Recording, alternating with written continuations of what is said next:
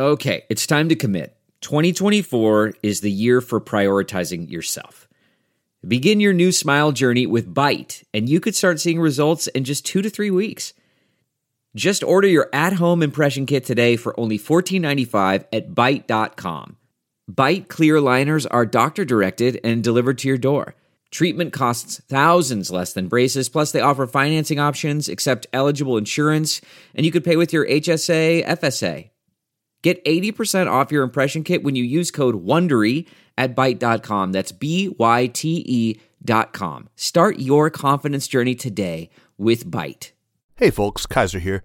We've got a new initiative at SupChina that I want to tell you about because I suspect many of our listeners are just the sort of people we want to get involved. And it's a chance for you China nerds to parlay your arcane knowledge into a little income we've launched a consulting and expertise marketplace called SupChina Direct. The goal is to connect the best China focused talent with the companies and organizations who need support for their China related projects and initiatives. Think of us as the Airbnb of highly qualified, deeply experienced China professionals. We've already built out a pretty decent network, a couple of hundred independent consultants and boutique consulting firms. We're really looking for people who know healthcare, consumer and retail, macroeconomics, and of course, technology.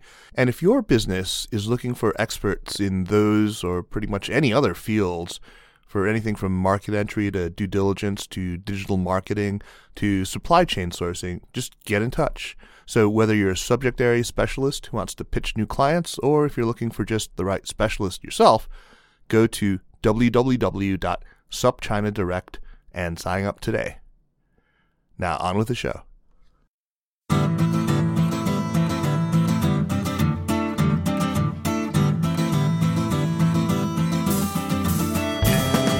Welcome to the Sinica Podcast, a discussion of current affairs in China, produced in partnership with SupChina. SupChina is simply the best way to keep on top of all the important news coming out of China. Our indispensable daily newsletter features a roundup of the news from hundreds and hundreds of sources, plus links to the original pieces on our website. Sign up for SupChina Access, and you get all that and much more with stories on everything from the Belt and Road to local entrepreneurship and innovation in China, from the latest on the trade war to the ongoing extra legal internment of hundreds of thousands, or by some estimates, well over a million Uyghurs and other Muslims in China's Xinjiang region. We're sure you'll agree it's a feast of business, political, and cultural news about a nation that is reshaping the world. I'm Kaiser Kuo, coming to you today from the Sinica South studio in downtown Durham, North Carolina. Jeremy is away on holiday this week in New Zealand. Today on Sinica, we're talking about the conservative resistance to reform and opening, the die-hard advocates of a communist orthodoxy they think has been betrayed by China's embrace of market liberalization in the late 1970s uh, on, under Deng Xiaoping. The far left in China goes by many, many names. They've been labeled left deviationists uh, back in the Deng days, uh, then neo Maoists, which is a name many in the movement itself came to embrace or even, as a provocative and fascinating new book's title calls them, the New Red Guards by whatever name they represent not just some fringe end of the Chinese political spectrum for all their seemingly extreme views, but a, a political and ideological force that has remained very much in dialogue with the party leadership in China throughout the 40 years since reform and opening began, and these still matter very much today. So today I am delighted to be joined here in Durham by Jude Blanchette, who as listeners to the show will remember from a number of appearances on Sinica, had been working on this book for well, we had had you on back in what it was like March 2016, right? Yep. Anyway, welcome to the show, Jude. Thank you very much. Yeah. Anyway, uh, I, I remember it takes me back though. So that was like one of the last shows that we did in our dingy old studio before, right, yeah, yeah, before joining SupChina and coming to the states. Uh, that was gosh, you know, we had you back on again to talk about Xi Jinping's long hot summer we had you on to talk about uh, in December to, about the uh, 40th anniversary of Reform Opening. That was a live show we did in New York. That was a great one.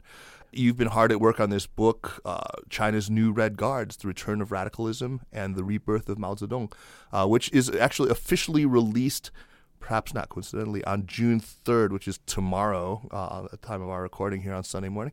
Uh, since then, Jude, uh, you left the conference board uh, in Beijing. You now cover China for the Crumpton Group in DC. So, anyway, well, welcome back, man. Congrats on the book. Thank you very much. It's a pleasure to be here. So this was your first book, and uh, having talked to lots of people who have you know written books the first time, uh, I, I, always feel like I'm asking them about their first experience of childbirth or pregnancy and childbirth. Um, how was the whole experience for you, man? Yeah, I th- if anyone wants advice on how not to write a book, um, I, I, I feel I can mo- offer more in that uh, in that vein than I can on, on how to write a book. Um, the the experience was incredibly helpful and beneficial because it gives a structure that forced me to read intensely and deeply about a, a narrower set of topics. So, right. um, I started out the project not really knowing anything about this topic, and so in that sense, writing a book is a great way to learn about something. Um, so I would do it at a heartbeat uh, uh, again on a different topic for that same reason. On the other hand, it's really hard to write a book. I've learned uh, it's really hard to write a, a, chapter that is that is well paced and moves along and is uh, um, you know moves your argument along. So I have a lot of respect for people who can write good books, and I think just even getting to sixty five thousand words of partially persuasive text for me was a was a was a real lift and a struggle. Yeah, yeah, man. I mean, I can imagine. I, have tried it before. Um, my wife at one point just gave me a year and said, "Yeah, go for it. If you can, you can produce four chapters and a, a proposal and, and get a, a, deal, go for it.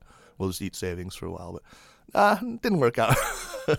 I just kind of, I guess it takes a little more than prepping for a podcast, huh? yeah, although yeah, I think the, the the sort of piece of advice I would give myself or anyone who's thinking about doing it is um, it's that old logic of complex big tasks are just a series of interlinked smaller tasks. Right. And so I, for years, the reason it was taking me so long is not because I was buried away in the study m- making a lot of progress on this massive tome. I mean, the book is only 160 pages uh, before footnotes and or before endnotes. I just kept thinking, all right, because I had a day job this this entire time, right, so I right. kept thinking, all right, I'll wait for a vacation and then I'll I'll do 500 hours in a row of the book. Um, and I realized I was really only making progress on it when you'd spend every day 30 minutes. Yeah. And just do that with knock a, out a couple of paragraphs. Exactly. Yeah, that yeah. that was where progress happens. Not not this. Uh, oh, I'll spend my whole weekend working on it because I don't have that attention span, and, and my weekends are for craft beer and video games. So. that is good advice, man. I'm uh, seriously at some point I'm going to have to try my hand at it again, and I will uh, again ask you for not what not to do. Um, I don't know how much you can say about how much it's morphed from the time you first pitched it um, to the book that, that I just finished. It, it, seems to me that there's less emphasis than you originally had talked about, uh, including about the first decade of reforms about you know i mean i i, I sort of expected i mean i just full disclosure i read your book in in draft and i was a little surprised uh, when we talked about that that maybe your publishers had pushed you a little more toward talking about more recent instances of neo-maoism rather than the the first the, the, the 80s and you know Deng Liqun and and uh, and Chen Yun and the likes. Um, yeah it's it's it's the the book that is now coming out is actually the book as it was first conceived of the publisher. But after I started working on it, I went off on my own tangent and Ah. started taking the book in a direction that was more about. I just became fascinated with the 1980s, and as I was doing research, I, I really got stuck in that period, and so wrote out a bunch of chapters uh, on, on various debates and and uh, individuals and intellectual currents of the 1980s. And as it got closer to publication time, um, just realized that there was not total alignment uh, between me and and uh, what the what the publisher was was expecting. So kind of had to leave a lot of that on the um, uh, leave that behind. So if, Well, anyone, can- if anyone wants to read spare chapters about Wham's 1985 uh, concert in Beijing and and what the uh, what the pushback from uh, conservatives in the party was, I'd, I'd be happy to share it with them. Well, I'm going to make sure to ask you about that. I mean, because actually, let, let's let's do that. Let's take take a little time and, and talk about what you did end up leaving on the, on the cutting room floor. Uh, but first of all, I mean, you uh, you ended up with this intro, which I hadn't read, uh, which was just fantastically coincidental. I mean, you you were probably kind of delighted by the events surrounding the death of a certain uh, Diao Weiming is his name, right? Diao Weiming. Uh, maybe that's too macabre of a description. You weren't delighted. Intrigued. Yeah, but Yeah. You, you must have recognized that it was kind of an authorial windfall, right? I mean, this guy. Uh, he- so he was the editor of the most prominent neo-Maoist website, Utopia, and he. Well, you can you can explain the circumstances of his death, but it was you know total Deus ex machina for your book, right? I mean, Yeah. the guy embodies all the, the major themes of your book about uh, the fraught relationship between the radical left and the mainstream, if you will, you know, Chinese Communist Party, especially here now in, in the days of Xi Jinping. So maybe you can talk about uh, about Diao Weiming, the circumstances of his death in, in North Korea, and and how he does sort of he's a perfect vehicle to take us into this book. Yeah, and it's a little clickbaity to open up the book this way, but um, for for for those of you who remember, um, in the spring of last year, there was this mysterious bus crash in, in North Korea.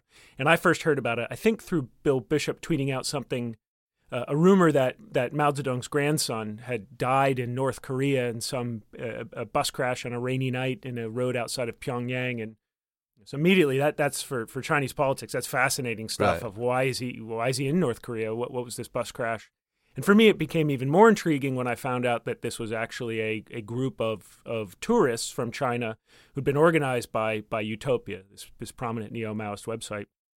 And they'd been there doing one of their normal trips to North Korea they do um, to go see the, the tomb of or the grave of, of Mao Zedong's son, Mao Anying, who, who died in the Korean War. Um, and the leader of this group, uh, the Diao Weiming, the, the guy you mentioned, I started digging into and found that in many ways he was a parallel for the, the journey of most of the people I talked about in the book, which is individuals who, although at first came to see the promise of a newly opening China, soon began to reflect upon and get angered by the costs of that of that uh, of that reform agenda. So he moved down to born in Shanghai, moved down to to Shenzhen, uh, began working at a, a relative's company, and began to see the treatment of, migrant laborers Right. in Shenzhen. who Were kind of being chewed and spit out by the factory of the world. You know these companies down there who were producing goods for cheap goods for the rest of the world. Right. And so that was his real political awakening. And through there, began to seek out individuals who were also sharing concerns about uh, some of the costs of reform. And like many people I interviewed, as he began browsing the web, came across this this website called Utopia, and began to see for the first time a community of individuals who shared those same sets of concerns. So he actually hooked up with with Utopia, ended up joining joining the organization and began working on North Korea. And so began taking individuals to travel to North Korea and started a, a tourist agency called Spark Travel. Spark is a reference to a single Single spark. Spark, and of Prairie Fire. The, uh, not a Mao Zedong quote originally, but one that Mao made Mao made famous. Right. So he was he was the leader of this trip to North Korea. And not only was is his story fascinating and the story of why the heck they were in North Korea, but also how this the news of the bus crash was originally uh, Suppressed. suppressed. Yeah. Um, and that for me was just very fascinating because it, it, and this is what hopefully some of the book teases out is the relationship that the Communist Party has towards a group like Utopia specifically, but more generally, what is the relationship between the, the, the quote unquote the left um, or the individuals who still cling to a socialist vision for the country and, and the Communist Party of China? And that is a, a fraught, complex relationship and one that has been evolving you know, for decades and continues to to evolve now. I'm curious, was Diao himself a Communist Party member? That's a good question. I I don't know. Okay. Um, it was piecing together that that initial introduction was actually quite difficult because Yeah, it's limited sources. You uh, were so I didn't know States, I didn't really know about I knew I knew the name because he was prominent on neo Maoist websites, but I, I'd never met him and interacted with him. So I kind of had to piece that together by talking to people who knew him and the paper trail that was left online. Right. Um, the, the, just a, a, a short aside on the issue of Communist Party membership. A lot of the people involved in neo Maoism are are not party members. right. That's uh, what was my, Um, my assumption. And and so you see, uh, uh, this is why it's a legitimate grassroots independent movement with a lot of people. So T- Teacher Y, people outside of the system, hmm um, who are throwing bombs from the from the sideline, so to speak. Yeah, yeah. I mean, I a month or so ago, I recommended a couple of books that I had just read about the rise of, of American far right groups. You know, various racist groups. You know, militia movements, posse comitatus, and you know, um, white identitarian types. Uh, you know, these have been the focus of a lot of attention, especially since Charlottesville. Uh, I see incredible parallels between these two phenomena. Um, actually, I would I'd probably judge the Chinese um, ultra left maybe less harshly than I would judge the the. Uh, although I mean, I, uh, they don't have maybe the propensity to carry out horrific acts of violence. Although they're also apologetic about about horrific acts of violence in in in China's hist- history. But I mean, they both suck for the record. Uh, there, there, there's a lot of parallels. I mean, there's the same kind of fundamentalism, the same suspicion of elites. Uh, their ideology is built on the sense of betrayal, not just of, of the, the purity of the original, you know, Marxist Leninism, but also the betrayal of these people they purport to represent, right. uh, you know, the, the working class. Just like, right. you know, the, the American right is all about the coal miners and whatnot. Yeah. Yeah, they both. Uh, there's there's a there's a deep shared sense of of populism yeah. um, in both. And I should say that the original, for me, the original spark of the of this book, or one of the ways I framed it in my initial proposal to to the publisher was, I was this was back in 2012 when I started working on this, where where the Tea Party was much more prominent then. Right. But I I saw direct parallels between the neo Maoists who are on the left and, and Tea Partyists who are, who are on the right started with a, a, deification of a founding father, right? So, in the case of a Tea Party rally, if you were to go to one in 2009 or 10, you'd see people dressed up in Jefferson. Jefferson, and they'd be holding the Gadsden flag.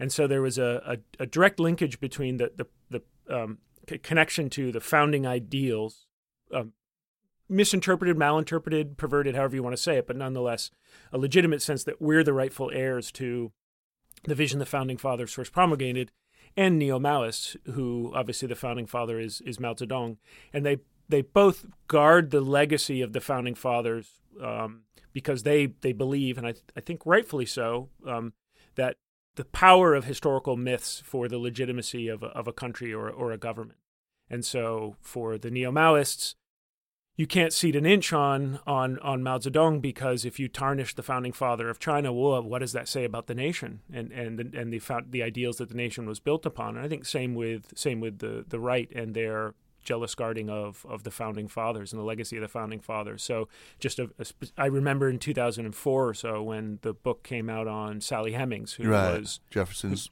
um, slave, slave who, right. who they'd also uh, fathered a child by and I remember at the time, National Review and other uh, right leaning publications were, were outraged by the book uh, and tried their best to poke holes in the scholarship of it. I, I think less because they had a legitimate beef with the historiography of the book and more because they recognized or they thought there was a threat of uh, of dethroning uh, Thomas Jefferson because so much of the political program is is built on at least a, some strong identification with with Thomas Jefferson. Exactly. I remember that Trump, during the controversy of removal of Confederate monuments in the South, just ahead of Charlottesville, he was saying, "What next, Thomas exactly. Jefferson?" Yeah, I exactly. mean, right, right, right. And, and again, you could hear ex- parallel quotes from, and I, in the book, I've, I've got a lot of parallel quotes from people on the left saying, "Look, once once we dethrone Mao Zedong, what's next? What's you know."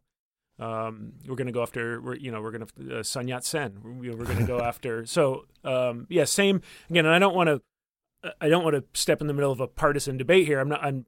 It's less that. Um, Too late. well, yeah, but I just think there there are really interesting parallels um, between China's domestic political currents and how political movements work in in China and how they work other places in the world. Right. Right.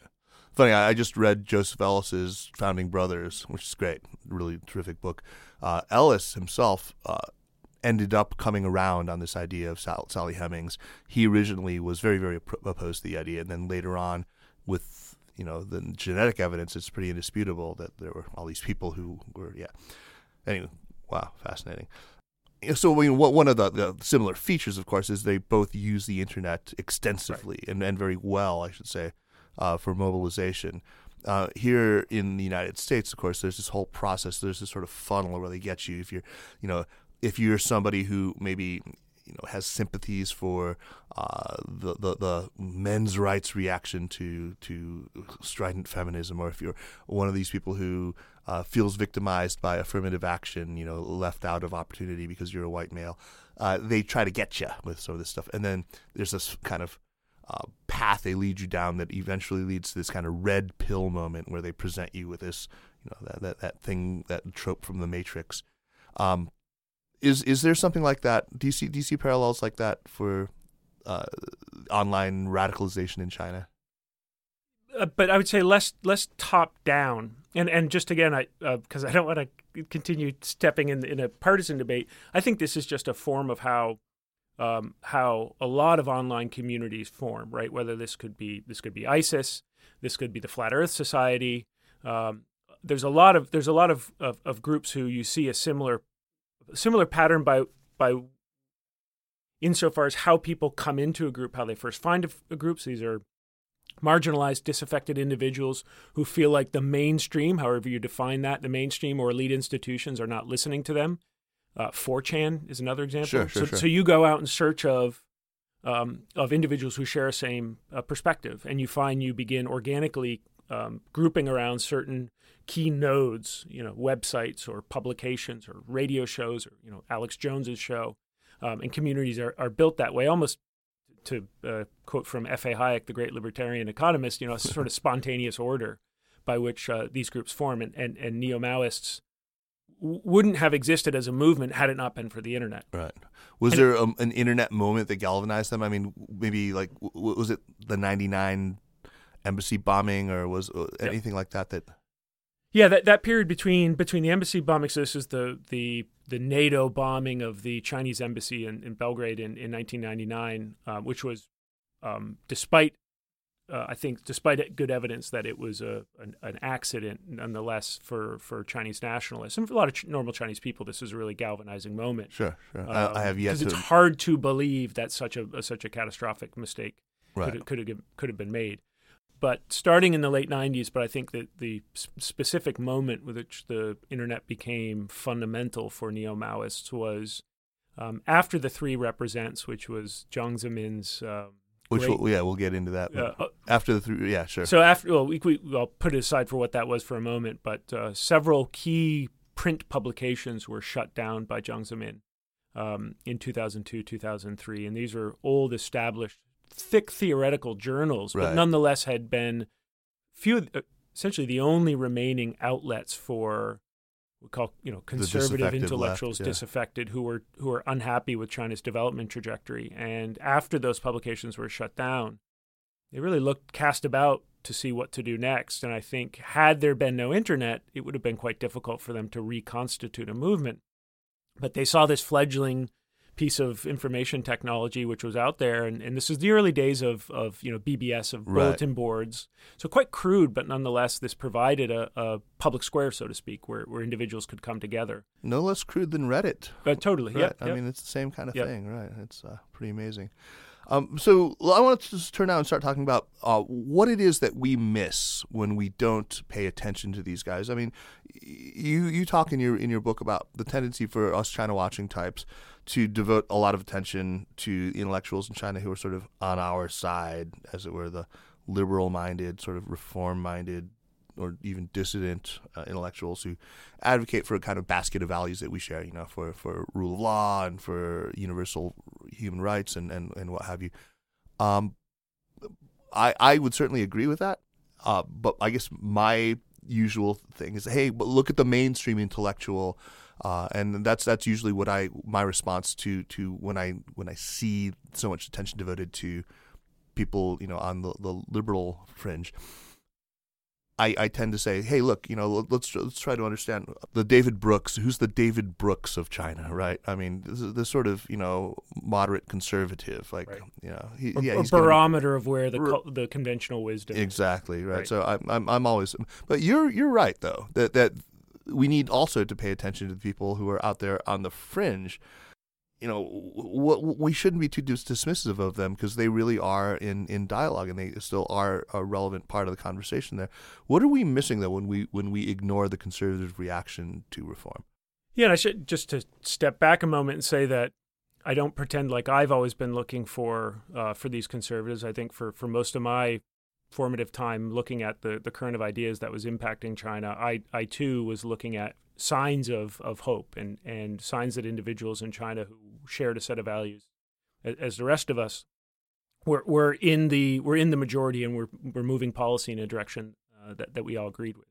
So I think it's quite natural that you you you you look for um, you know confirmation bias, and so Sure. it, it it really wasn't until China's politics began to shift in a different direction that I I think there's a you as well China watchers began to try to find um, what's what's motivating this shift, what's influencing this shift, and that's when I began to look at the neo Maoists, and that was really the first time. And through the process of of understanding where the neo Maoists came from, that's when I was really opened up to this whole other world of discourse that had always been there. Um, and had undulated in strength throughout the past four decades, but had been the sort of the, the, the shadow of the reform movement and the shadow of the reformers. Right. And so, whereas I thought it was a much more linear progression from, let's say, 1978, you know, the the, the vaunted uh, third plenum, where where reform and opening, you know, nominally was was first uh, promulgated straight through, say, WTO. Um, I thought that was a fairly linear journey, except for a, a, a deviation in, in 1989, June 4th.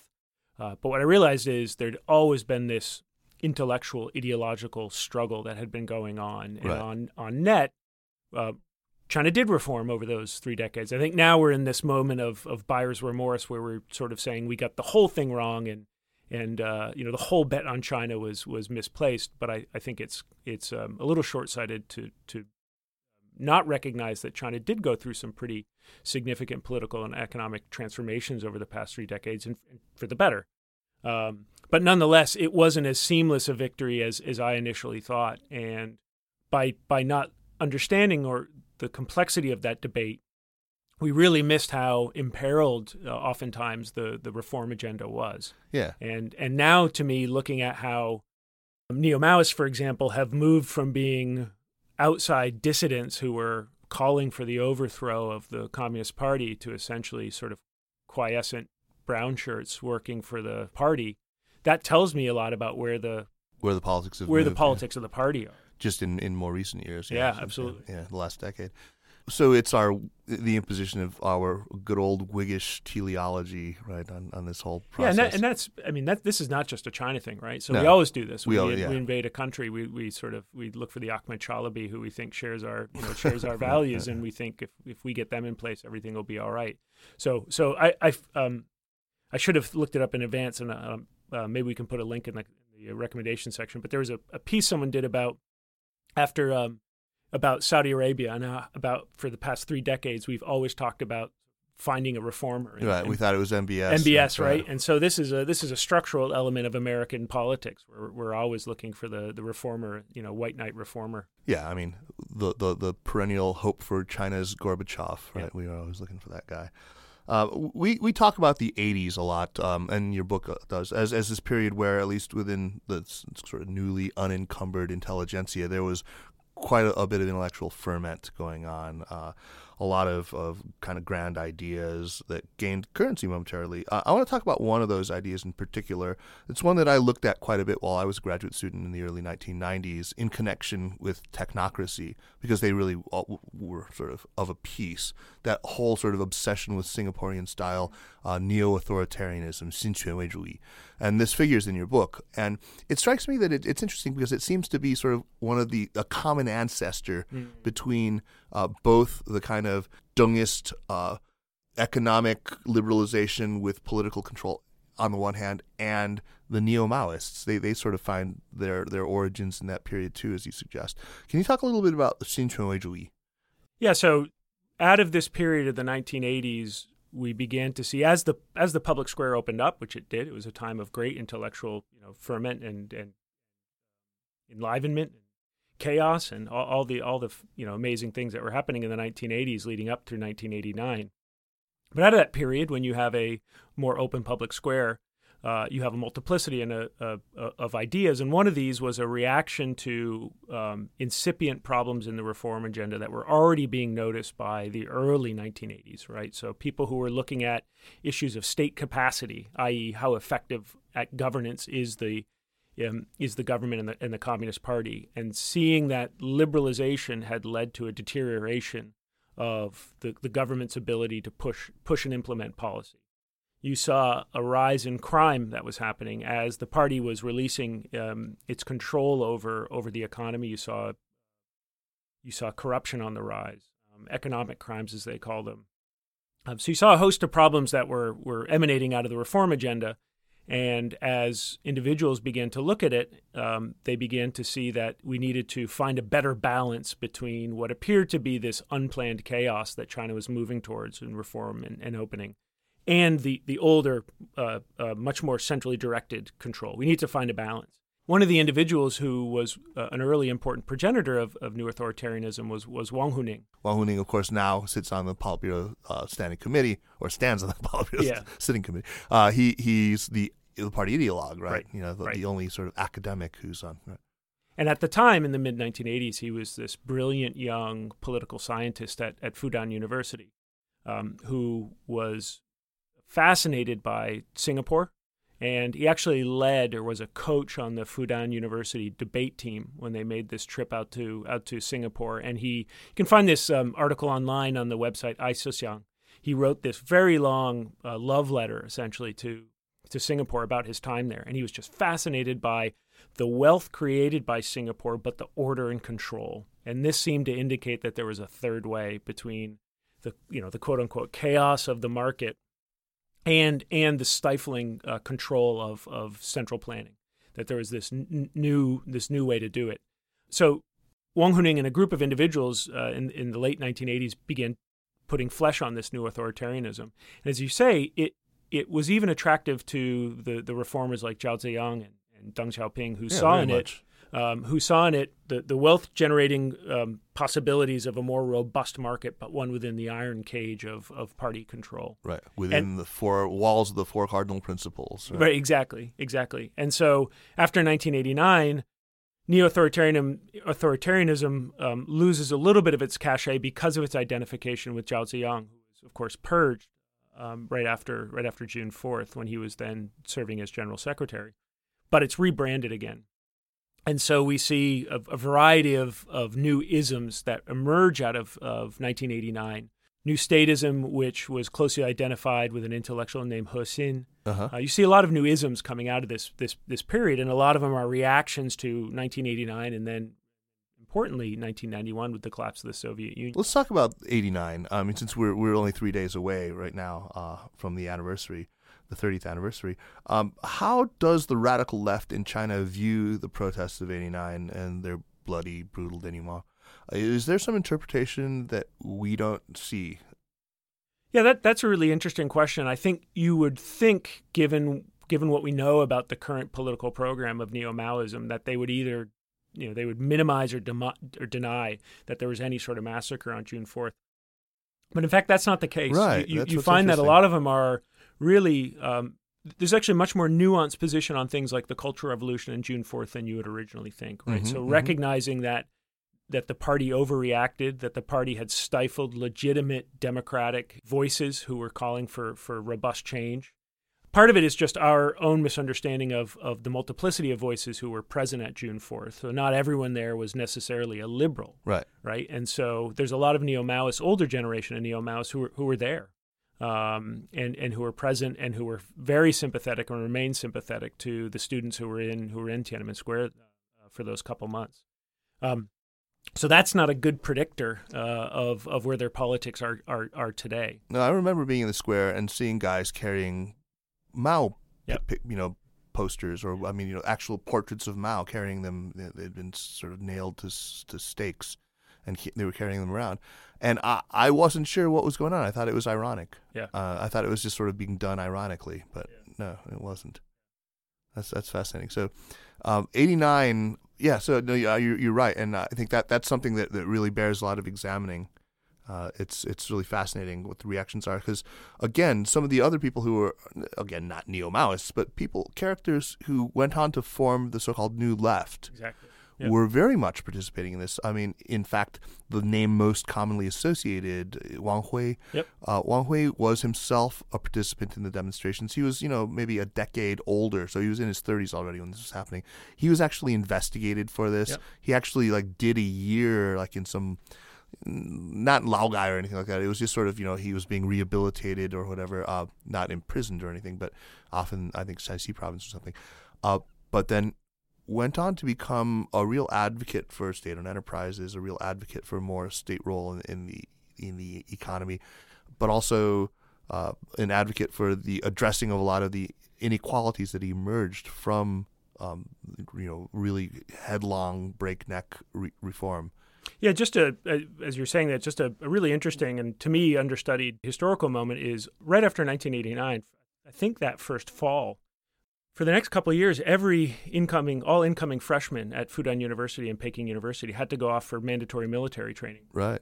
So I've I've interviewed a bunch of the neo Maoists who were who were incoming freshmen into into Beida, Peking University right after right after June first, and they ended up spending a year in Shijiazhuang, the military academy, which is what is that, about an hour south, hour hour and a half south West, of yeah, south yeah, Beijing. southwest of me. Um, It's and- Rockville. and that really, yeah, exactly. That's and, the funniest thing. I mean, they call Rockville, Maryland, Shijiazhuang, which, Yeah. is, which is hysterical. Um, and and that was really a formative uh, period period for a lot of these folks who had come in expecting to go into this elite educational institution. Instead, they're doing military drills at this at this mil- at this base, um, and they have to do it for a year.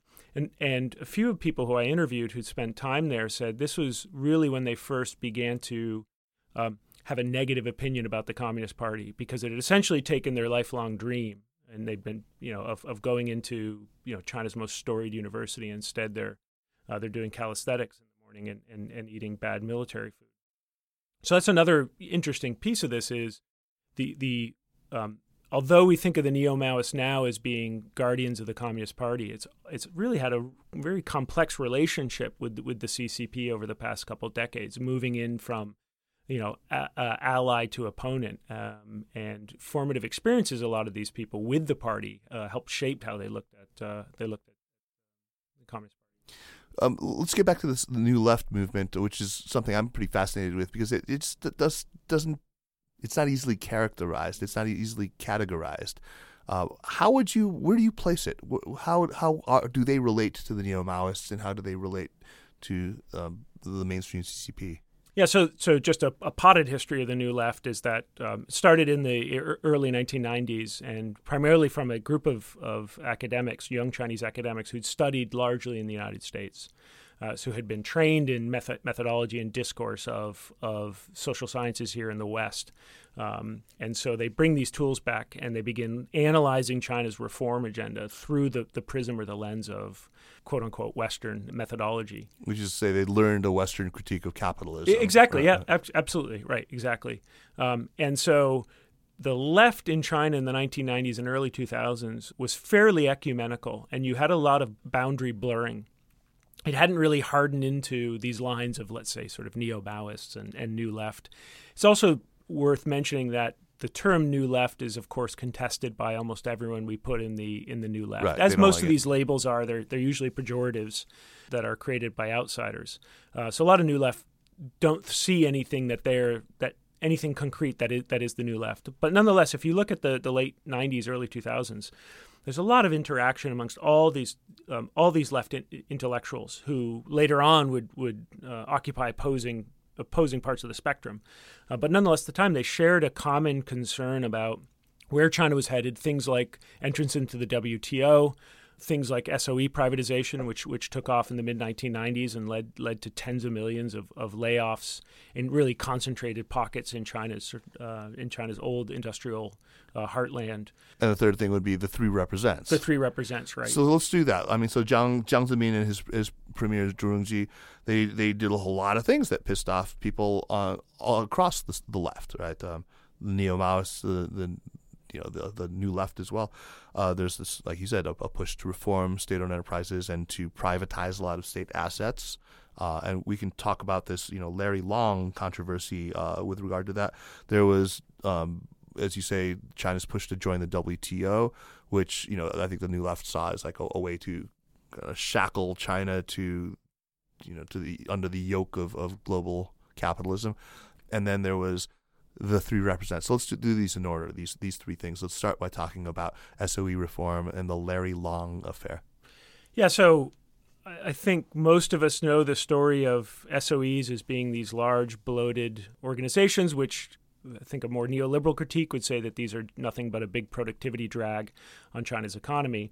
Chinese officials believed that as well in the mid 1990s, and, and under the pre- then premier Zhu Rongji, set out a very aggressive attempt to shrink the size of the state-owned economy, in part to free up labor to move to other more productive uh, productive areas uh, of China. So migrants were now freed up to head down to the south and begin taking up positions at private factories, for example. But what this did is this this led to uh, estimated sort of 40 million layoffs where you suddenly had all these workers who had believed they were part of this social contract wherein they would spend their lives working at a, a SOE and, and be within that Danwei, that, that unit, and that's where they got their health care, their education. Suddenly, Xiagang was the, the, the zeitgeist word of the right. moment, right? Yep, yep, to lose your job. So suddenly, had had the Communist Party uh, declaring that actually no, that isn't the contract, and we're going to tear that up, and you're you're out on your own, and you don't really have many skills to to be able to compete in this new economy. So this was in the 1990s a really important catalyst for this embryonic leftist movement, which is beginning to take some sort of organizational form. And at that point, was just really surrounding a couple key publications. One is called Zhongliu, or midstream, and the other is Zhenli de Zhuiqiu, which is the pursuit of truth and and these were really uh, minority read publications. I mean, these were real, real dusty tomes, uh, but nonetheless, they were very influential within the sort of tizhinei, within the system, right? So a lot of older cadres, a lot of retired cadres uh, w- would be writing in these publications, and, and these would be circulated around elite groups in, in policymaking circles. Second thing is uh, entrance into the WTO, which uh, was framed for the left as a selling out to to capitalists, but crucially, and I think importantly, um, for those who were looking to oppose China's entrance into the WTO, they framed it as a in, in an old anti-imperialist uh, narrative, which is global capital coming into the United coming into China is a return to the exploitation of of foreign powers in the 19th century, right? So th- they connected it with this or, older organic concern that that the Chinese people had, which had which had been around for, for more than hundred years. Um, so, in addition to having the economic argument against the WTO, i.e., people saying, "Look, this is going to decimate our own domestic industries, and our our um, emergent private companies aren't ready to compete with global companies yet." So you had that narrow economic argument. You also had this political argument, which is this is an, this is another um, betrayal of the Chinese people by the by the Chinese government to allow foreign imperialists to come in and consume Chinese resources at, to their benefit. So, well, in hindsight, I think I would have been persuaded by that argument. Uh, I can't say that China wasn't shackled to uh, global capitalism in, in some pretty obviously negative ways as well, but. Um, I wanted you to, to talk a little bit about Larry Lang and that, that case uh, about SOE reforms. Right. Uh, maybe just go back and fill that in real quick. Yeah, so um, to try to, in the book, to try to tell this story in a little bit more of an interesting way, and again, I, I just always tried to find individuals to tell these stories. Um, there's a really fascinating character who I knew of when I was living in China, but didn't know his backstory. Anytime you'd go to a, a Xinhua bookstore, you'd see this guy Lang Xianping, right. Larry yeah, Lang. You, you, know, for anyone who's lived in China, you'd recognize him right exactly, away. Uh, salt and pepper hair, glasses, and he's Taiwan born, right? Taiwan born, right, and did his his PhD in University of Pennsylvania. Right.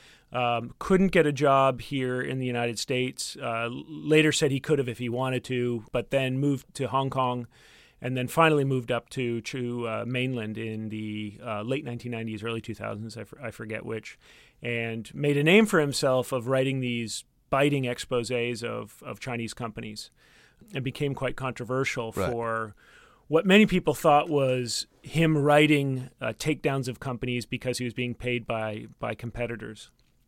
And in 2004, he gives this uh, speech at Fudan University where he, he accuses a prominent Chinese entrepreneur of essentially corruption through a mechanism, a legal mechanism called a management buyout, an MBO. Right, right. And, and an MBO, just the, the very, very short version is it's de facto privatization, but without having to call it privatization. You basically, the, the existing management of a, of a state owned company um, will get bargain basement prices to take over, to take, to take the company private.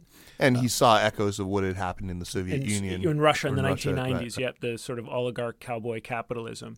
So he made this very prominent speech, which got a lot of media coverage, including, and this is to show you how different the times are, including in People's Daily and in a lot of uh, party owned uh, media platforms.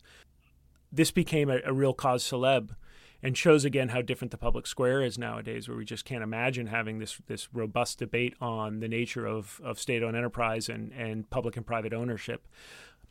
Crucially for, for the story of neo Maoism, the neo Maoists recognized that they could use this narrower issue on MBOs or management buyouts to drive a much larger discussion, which is what is the nature of our economy? What does it mean to have state ownership? What is socialist about our economy? And so, in a pattern that we saw repeated again and again over the, the next 10 years or so, they would take a narrow issue or incident and tie it directly to a much more meta narrative about the, the socialist direction of, of the of the country. And so, in the next year or so, as this debate is ongoing over management buyouts that Larry Lang is doing his best to whip up, Utopia is sort of in the wake of that, helping to to propel it forward and helping to keep the issue alive. And it became such a, a became such a public issue that the party ended up essentially banning MBOs. Yeah, shutting down. And, um, and we don't know. We have no direct evidence that it was. There's no document tying this to the Larry the Larry Lang issue. Um, but the best I you know best I can make of, of, of the events surrounding it is that the public pressure and public outrage was such that the party responded with uh, with pulling back on MBOs. Okay, because that of course happened during a different time. That was already in the Hu and Wen era, yeah, and so golden, you know, the golden age. Right. That's there's there's perhaps reasons why that happened. Let's talk about uh, the three represents. I mean, this was seen as an existential threat to what the party was and what it stood for. I mean, this is something that's dismissed all the time by China watchers, eh, or you know, by the maybe not so sophisticated ones. It's just a piece of you know nonsense. Of, of, of I mean, it, it does sound kind of preposterous, right? The party represents the most advanced forces of production. The party represents the most advanced cultural forces. The party represents uh, the broad interests of the Chinese masses. Well, it sounds like okay. So what is it? But what it really means was we're opening the party to participation by capitalists. Or, or maybe I frame it: the we, the party needs to evolve. That's right. The organization needs to evolve to keep up with the times, um, and so this is a piece I think of the post 89, post 91 restructuring of the party to make sure never again. So the belief that, you know, after 89, the party began to move more towards um, bringing students and especially elite students into the party. After spending much of the 80s ignoring students, they realized um, the, the threat there from having too much distance between students and the party. And, and likewise, in the 1990s, especially after 1992, um, when Deng Xiaoping sort of revived and restarted the, the reform agenda with his southern tour. His, yeah, his, which, which, we didn't talk about. Maybe we can make sure to, to insert something about because you know I think you think we get the narrative a little wrong on that as well, right? Yeah, so. I, I, yeah, and I should point out by the way, I, I very nearly get the narrative wrong in the book until uh, the great Barry Naughton uh, sent some comments on my chapter okay, saying good. not quite the way this took place. But yeah, I'll, I'll come back to the southern tour, but just on, on the three represent story after the private sector really starts to take off, or, or I guess I should say China's state capitalist model really begins to take off in the 1990s, of which private companies are an important part of that, the party recognized that what this meant is as the economy became more uh, more private, more complex, the party just had less insight into what the heck was going on. Right. And so one of the one of the things to do to make sure that it, there isn't this huge gap and widening gap between the party and, and where the economy and society is going is you integrate with, you interlink with, or more cynically, you could say you co-opt. And so Jiang Zemin announced this uh, in a speech in, in 2001 and formally enshrined in, in the party constitution uh, later on. But this idea You that know, essentially three, right, capitalists are, are welcome into the party now. Right. What's interesting is, and this is why making sure our own external observer lens is always being uh, calibrated, at the time, everyone saw this as a capitulation, right? And so this absolutely fit our narrative of look, they joined the WTO. Now they're allowing capitalists in. Uh, we've got information technology, i.e., the internet is making its way there. It's a matter of time before this comes crumbling down, or the party evolves into into something more liberal. But crucially, before we get too self-critical, a lot of the leftists saw the exact same thing. This was evidence that the party had tuck-tailed and was was submitting to global capitalists, and there's there's nothing communist about the Communist Party anymore. Right. Now we know that's actually much more uh, much more complex what was going on behind the scenes, but nonetheless, what they were doing is making sure that the party was integrated with this, you know, expanding uh, private economy, and so um, looking back now from from the perspective of 2019 the integration with with the private sector really redounded to the to, to the party's favor i think Absolutely. Yeah. um, it really saved the party. I yeah mean, yeah absolutely to, for to- better, for worse. to the issue of the, the, the southern tour which which um, to me again i learned so much in working on this book the southern tour was just one of these dates i knew was in, sort of a hinge moment date but i thought it was just about essentially revive. You know, 1989 conservatives take over for a couple of years. 1992 Deng goes south, and Yeah, and conventional wisdom on that. Yeah. um, Mhm. yeah, and, and and that's not entirely wrong wrong as a narrative, um, but I have to I think we have to frame it in in as a part of this much larger context of Deng's you know Deng's getting very old. He at this point had given over all of his formal titles, right? So Right. he he held on to uh, being Chairman of the Bridge Chairman- Association. Yeah. Right, but yeah, that's another thing. By the way, you, you often hear people say, you know, when Deng, Deng, real power, Deng had real power. He was only the chairman of the Bridge Association. Yeah, and he was the head of the military until 1989. Right, So, sure. so he had the guns on his side, and he was smart enough not to get rid of all his titles. But after 1989, he still was the by far the most important political figure in, in the country, and gave up his final title because he knew he didn't need it anymore Right. there was no one who could hold a candle to to Deng in terms of uh, revolutionary credibility uh, and and, uh, and and political credibility. But still, by '92, he felt like he had to make this sort of flank maneuver. Right. So, you know, Deng Xiaoping in 1992 recognizes his health is failing, and what he's concerned about really is the post-Deng era. Right. He doesn't know how much longer he's going to live, and he knows that he had been there for much of the 1980s. Um, calling the the ultimate shots. Deng was always relatively removed from actual policy, and he would only step in when when the the two sides we could call them you know loosely conservatives and reformers when there was a, a dispute that was At Uh, an impasse. Yeah. At an impasse or it was threatening to or one side had gone too far Ah, in the right, reforming era eh, or one side had gone too far in a conservative tightening Deng would finally step in. But he was happy to to sit back and, and just as long as the ship was moving in generally the right direction. Problem is Deng knows he's not going to be there forever right? So what he wants to do is essentially break Set the break the wheel right. to to uh, to quote uh, uh, Game of Thrones, he wants to break the wheel finally and make sure that this reform agenda with with you know within the the four cardinals guardrails is is going to be um, is going to be the new the new normal, or as he said, no more debate. Right. We're done debating. We've had ten years to to, to debate. We've seen. Uh, we've seen what happens when the party is at each other's throat. So now we've decided it's my way, and so he gets on a train in Beijing and he heads south, uh, heads all the way down to to Guangdong province, goes to Shenzhen, goes to Guangzhou. Let's stop in Wuhan while they delivers Stopped the in, first yeah, important speech. stopped in yeah. Shanghai, yeah. Yeah. Um, but but essentially, you know, a takeaway from that is he was there to wag his finger and say, "This is it. This is the way we're going to do things uh, fr- from here on out." Um, and it, and this was a tactic Mao would often use when you feel like you're not, you know, you're not getting the consensus you need in Beijing. You leave the capital and sort of go go out directly to the people, go out to to officials around the country, and build an external consensus. And that essentially did create a new paradigm. I should say it's a little bit more complex than this. There was also maneuverings of personnel uh, at the 14th Party Congress later in 1992, and th- and that's really where we see Jiang Zemin come into his own. We also see the next generation of leaders uh, uh, put into position. So Hu Jintao, so so Deng not only created the theoretical line which was going to guide party policy, but also made sure there was personnel in who, who were going to follow his orders. Oh, let's get back up to the back into the 2000s. Uh, the a period that I'm fascinated with, of course, this you know golden age that we we talk about. Uh, you know, Li Cheng from Brookings used to talk about these two sort of dominant um, factions. And the Hu and Wen years represent a, a period where the so-called Tuan Pai were, were sort of in the ascent, right? Where you, you have actual uh, interest in addressing some of the excesses Right. of the of, of you know, uh, income inequality, of geographic inequalities, of uh, the, the maybe you know start, starting to be quite concerned about the plight of agrarian toil in China, of environmental degradation. This must have sounded good to the, the ears of your, your neo-Maoists, and yet they seem to still have been sort of in active opposition at that time.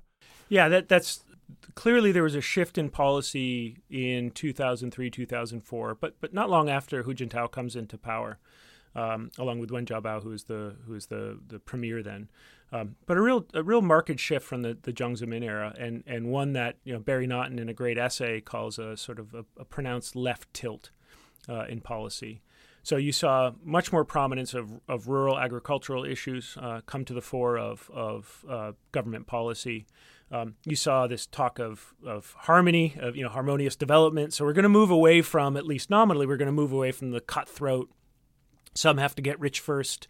You know that that epitomized the the Jiang Zemin era of real elite technocratic pro-capitalist policy. Right. Um, we're going to rebalance back now towards we're still going to have open markets, we're still going to be integrating with the global economy, but we're going to put more precedence on on solving domestic issues. And I think arguably the spread of information technology and the awareness now that Chinese people had of issues in other parts of the country was was playing a role of, in that. And and Utopia, the neo Maoists were also an important um, node of spreading stories about the maltreatment or mistreatment of, of migrant laborers. Some of the more horrendous cases of slavery in brick kilns. Right. Um, all these In things now, which yeah. could have been contained uh, by local party cadres, are now, again, not imperfectly, but are now beginning to spread more, and there's more awareness and there's more pushback.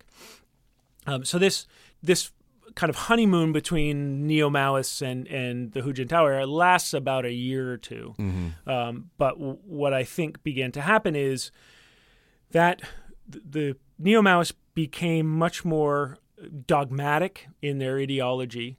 They began to see, they began to believe that within this left tilt, the Communist Party was also engaging with and bringing into elite circles individuals who, in the next couple of years, the neo Maoists would, would come to openly call traitors, right? Uh, um, sorry, traitors with a T, not traitors, Right. uh, not people who trade. right.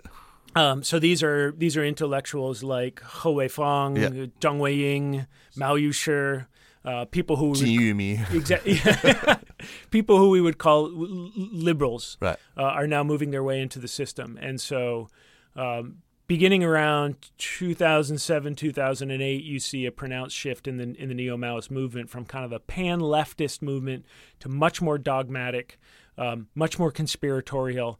And much more wedded to the the historiography and the history of the Mao era.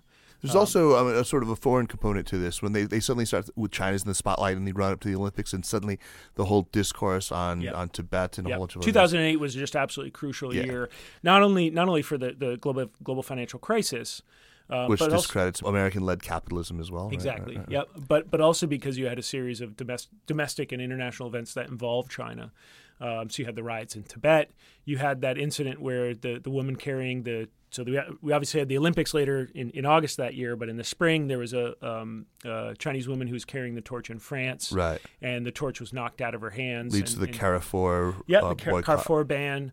Um, so you had a pretty extraordinary Oh, year yeah. in China in 2008, and I think now, by the way, um, after Xi Jinping came to power, a lot of us were marking sort of 2012 as the pivot year, right? No, no, no. And now I think we're realizing we're really pulling back the timeline. Then, and I I've been on that for a while. You've been on that for a while, right, right. absolutely. But I think there's a, a consensus now that something in the water in 2008, 2009, in terms of do- domestic political currents, but also international events, really um, nudged China's development trajectory in a different direction. And that's where you see the, the sort of hard line.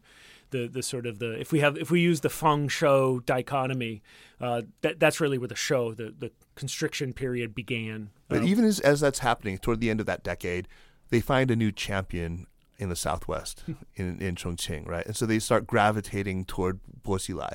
I think any listener to the show is pretty familiar with Bo Xilai and all the events surrounding his downfall. But let's let's take it back a couple of years and talk about Bo in Chongqing, about the Chongqing model, Yeah. about you know sing red, strike black, and all that stuff, and what was appealing about that to the neo Maoists. Yeah, so we had this very unlikely uh, hero for the neo Maoists. This this um, besuited, um, you know, very slick Well, he's you know Trump for the, the yeah, exactly. yeah. You know, his son was attending elite schools in in the UK.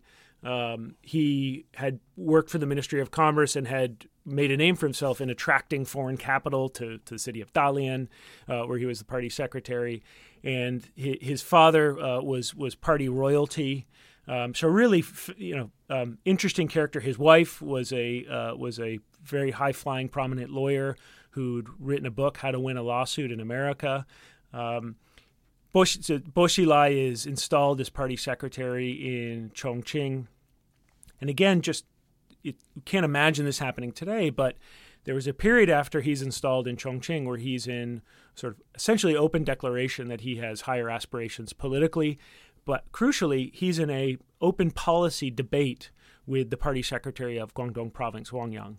Right? The Chongqing model versus the Guangdong model. Yes, right. Or they called it the cake debate. Right. Right. Do you do you Grow as the cake or do do you you- grow the cake, which is the the sort of more market friendly Wang Yang I- Mm-hmm. idea, uh, the you know rising tides lift all boats, or do you or you do better redistribute the cake, which is the the Chongqing model.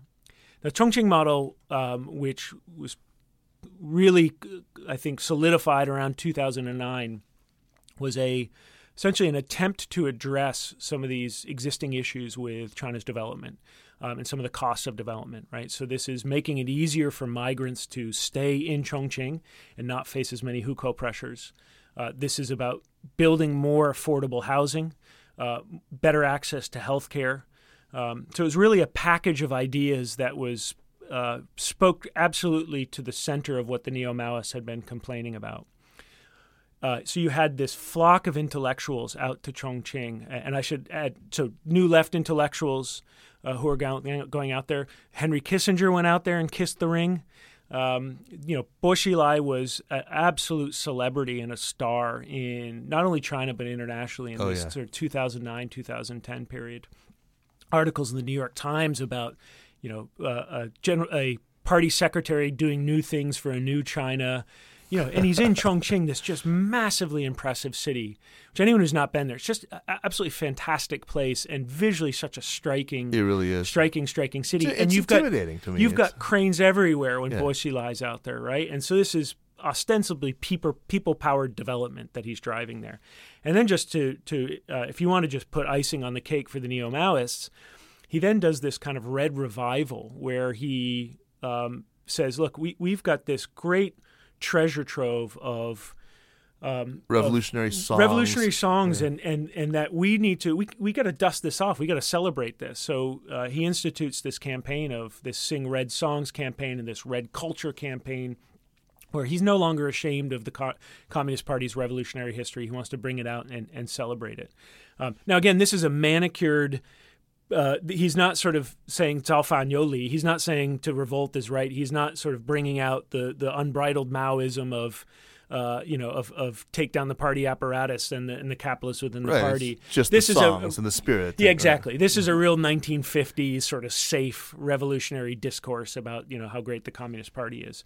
Uh, but nonetheless, for the neo Maoists, this is the this is the you know this is the best shot they've got, and they went all in on it. And so they're sending tour groups out there on their website. They're you know writing article after article about pay-ins Bo yeah. for general secretary. I mean, this is sort of open election season.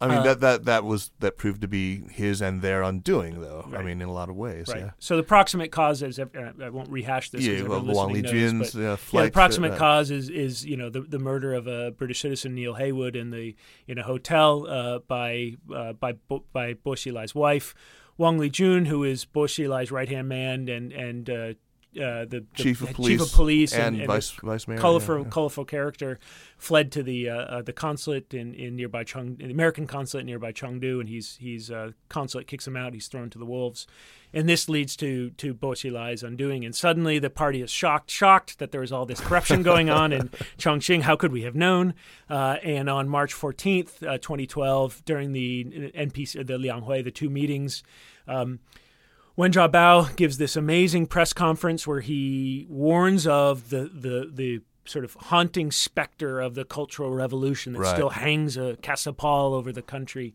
You know, the the cultural revolution is is evolved to become this boogeyman.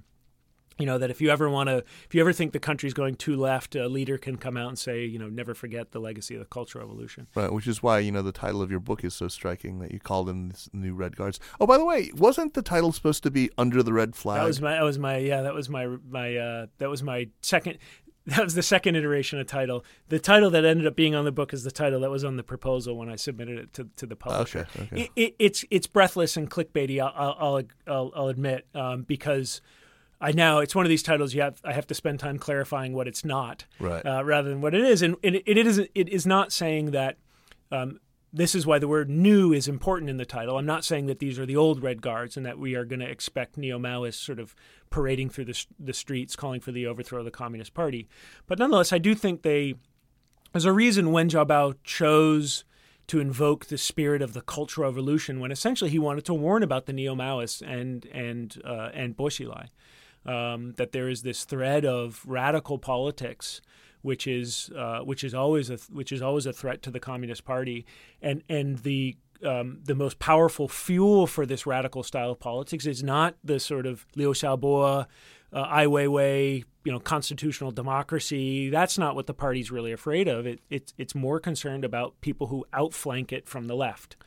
And that brings us to today, right? You know, to what's happening right now, or that's happened in the last six months. Really, just as you were putting the manuscript to bed, uh, in in uh, in Beijing itself, with uh, from China's most prominent universities, these Marx these Marxist study groups uh, who have gotten involved in labor activism and have been detained and disappeared. And tell us what's what's going on there and how you read this into uh, the whole relationship between the neo Maoists and the CCP. Yeah, uh, absolutely fascinating, tragic but fascinating development that almost feels like this could have been from 100 years ago when the Communist Party was, you know, when Mao Zedong was first acting as a labor and, and you know, a worker a- advocate in down in Hunan province.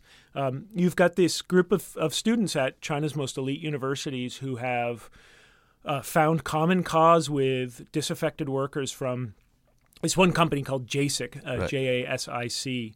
Uh, who had been starting last summer, who who had been really poorly treated and um, had decided that they wanted to form form a union, um, and the party just came crashing down on these uh, these the, the workers and then the students who were who were advocating on their behalf with a intensity and a violence that I, I really caught people off guard. Yeah. But yeah. what made it so striking was these are students who were framing their um, their work on behalf of the workers squarely within the sort of Mao Zedong Communist Party. We take what you have said seriously.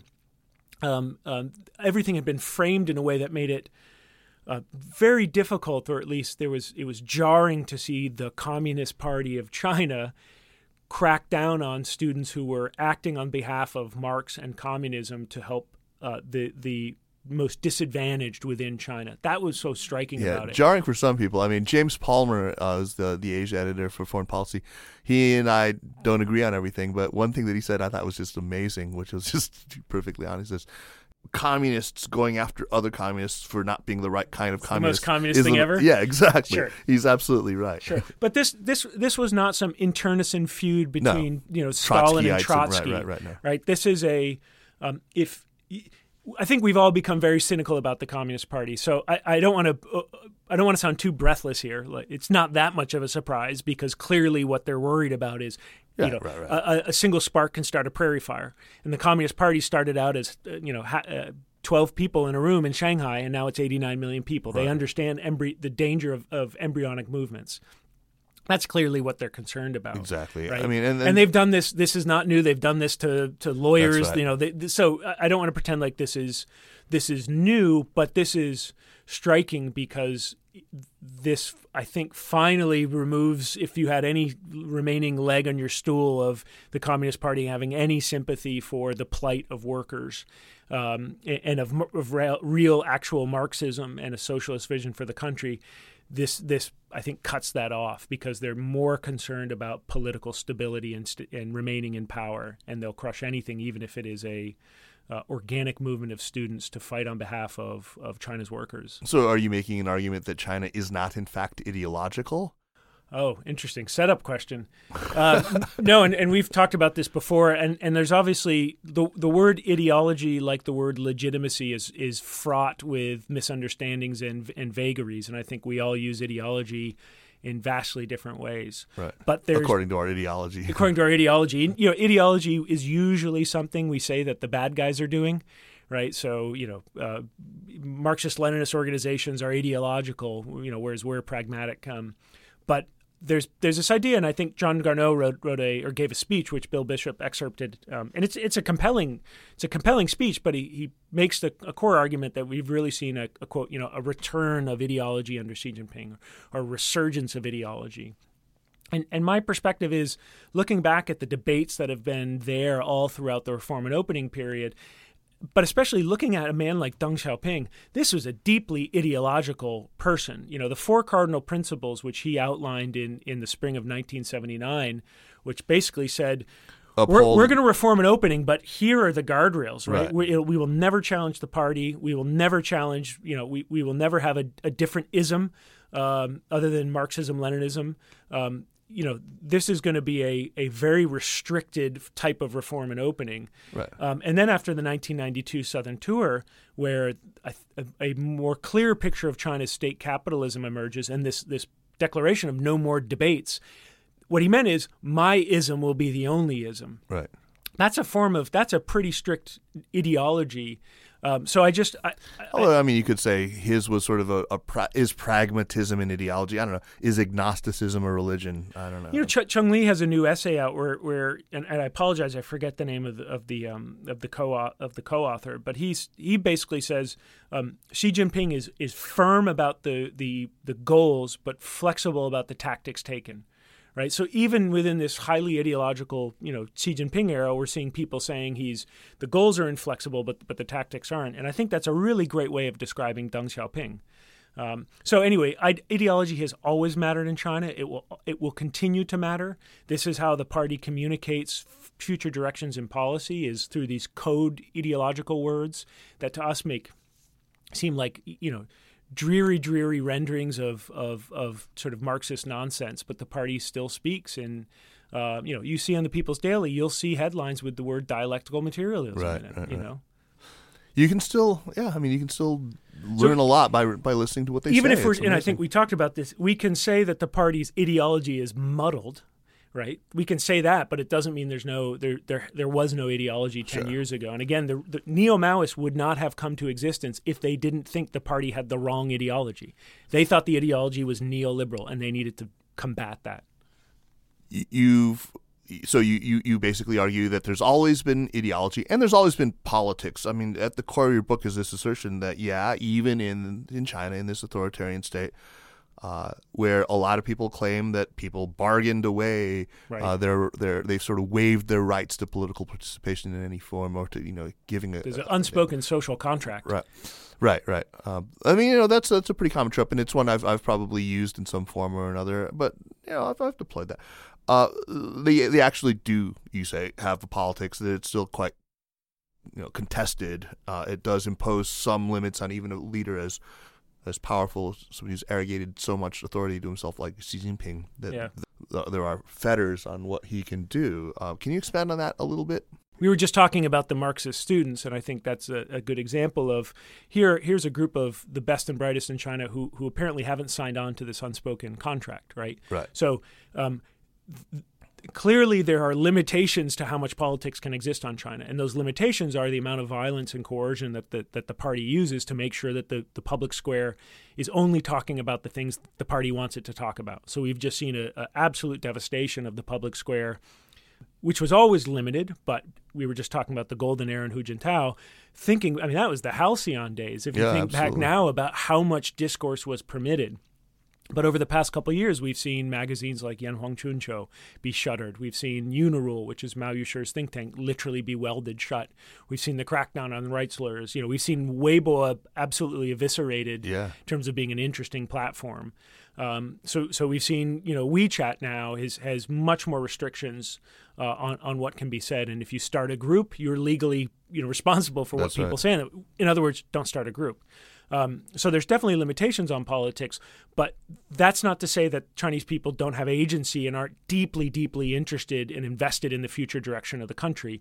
Um, looking at at the sort of quiescence which is being enforced through coercion shouldn't be mistaken for um, disinterest or that the fact that people are just focusing on putting bread on the table and don't care about it's Infantilizing. it's infantilizing and it's you know we have a lot of tropes and, and I'm, I'm all for tropes because tropes are helpful for uh, for you know we all need heuristics Yeah, the world is infinitely complex we just got to make sure our heuris- heuristics are right and i remember and they're flexible. They remember the one about um, uh, growth if, if economic growth falls below 8% Right. that's going to spell catastrophe for the party you know and i don't remember anyone who had been saying that admitting after it dropped to 7.5 and now to six point yeah, whatever so, four. so or I just yeah. think we need to constantly be interrogating, uh, um, constantly interrogating our heuristics. And the reason I think the sort of China has politics too trope, which is uh, I use it so much, it's becoming a trope, is important. Is as we're, for example, going into this really dark period of U.S.-China relations. as analysts, one of the things we want to understand are what is the sort of incentive structure for Chinese leaders to make decisions? What are the constraints on how they make decisions? And if we if we have a just a, a, a heuristic of there's a totally empty public square and it's just Xi Jinping who's sitting at a desk making decisions, that's going to give us a really warped perspective on what his option set is, rather than probably the, the reality, which is Xi Jinping's probably the most lonely person in China who who has um, who's not getting great information because he probably has subordinates who are misinterpreting and malinterpreting and malreporting information to him.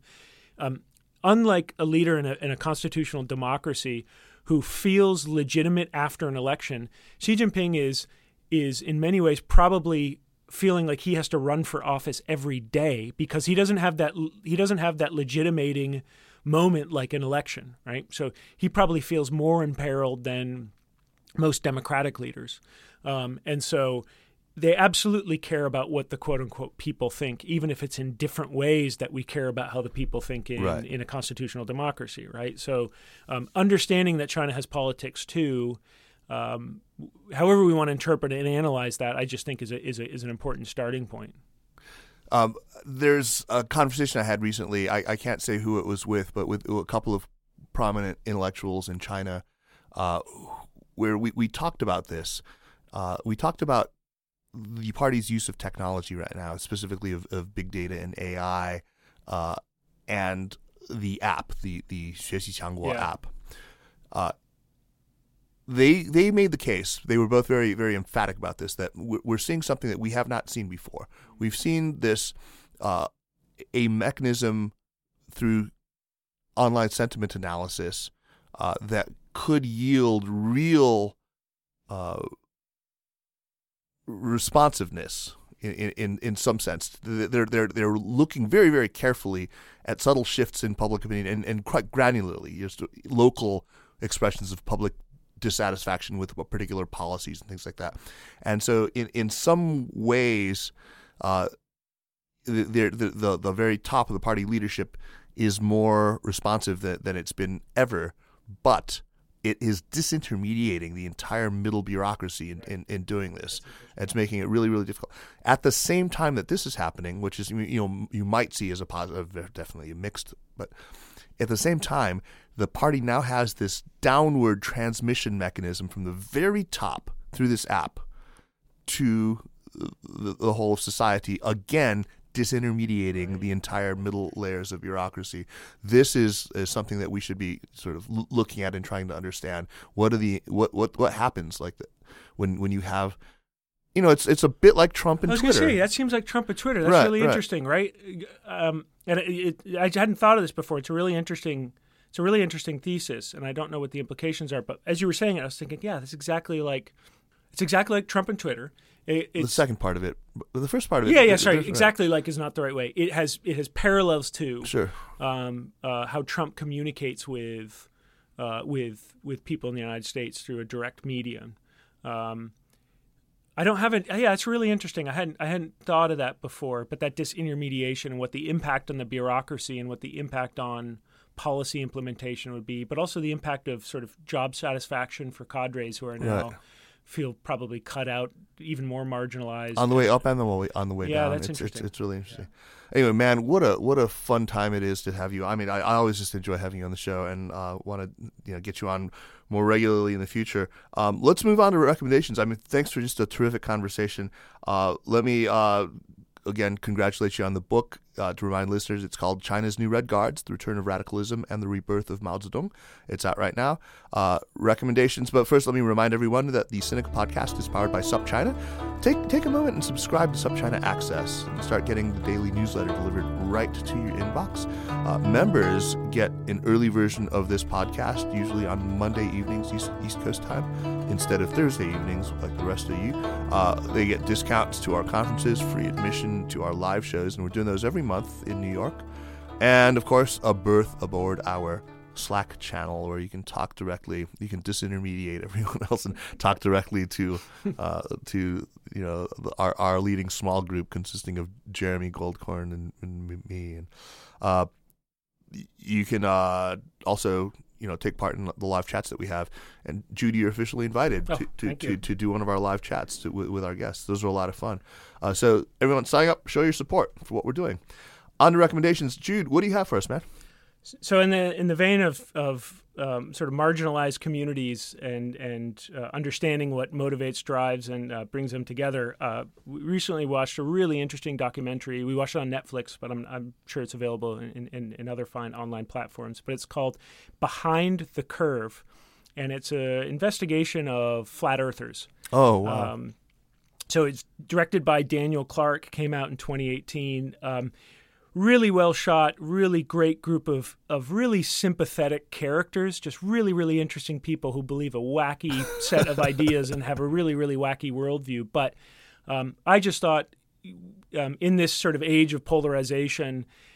Any any attempt to be empathetic, even if you can, even Scale if you just absolutely wall, disagree, right, but if you can absolutely disagree and find mortifying, that's fine. But I think some some level of empathy to understand what's driving these people to to move away from um, you know sort of rational scientific conclusions about the world is, is, is a worthwhile endeavor.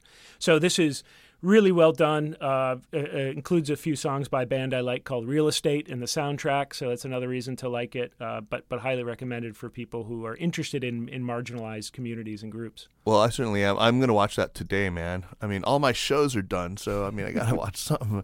I think I like we got one more episode of Chernobyl, and then have have you been watching that? No, no, Oh my god, it's great. Oh, it's just fantastic. We're canceling our HBO Go. I should. Uh, I know, I know. Just done, one, so- one, one last. Just, Yeah. just take take the time to watch Chernobyl before you cancel because it's it's definitely worth watching.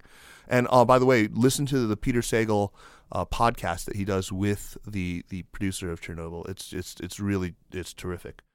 Um, it's just called the Chernobyl podcast, but that's not my recommendation. My recommendation is actually a book uh, called How to Hide an Empire by Daniel Immerwahr. Uh, he's a professor at Northwestern. It, it's about the United States beyond the logo map of the familiar logo map of the lower 48. You know, that's sort of what we think of, of you know, the contiguous lower states.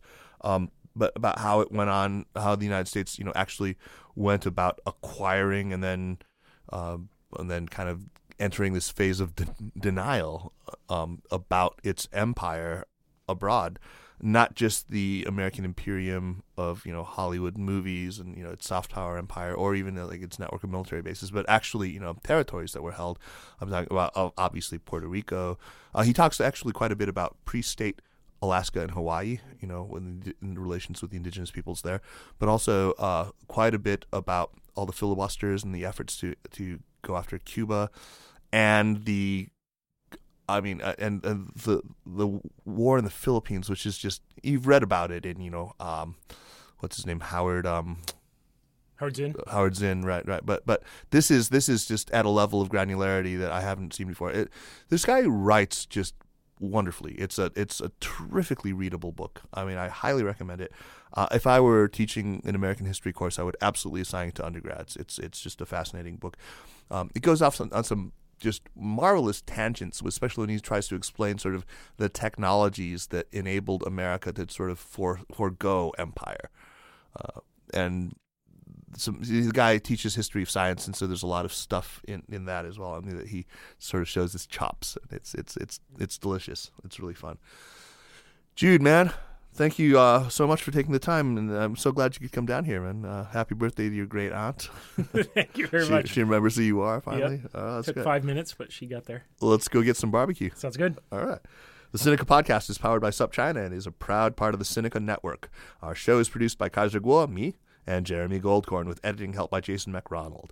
Drop us an email at Sinica at supchina.com. Follow us on Twitter or on Facebook at, at SupChina News, and make sure to check out our other podcasts, Station Sinica Business Brief, the Pan Daily Tech Buzz China, China Econ Talk.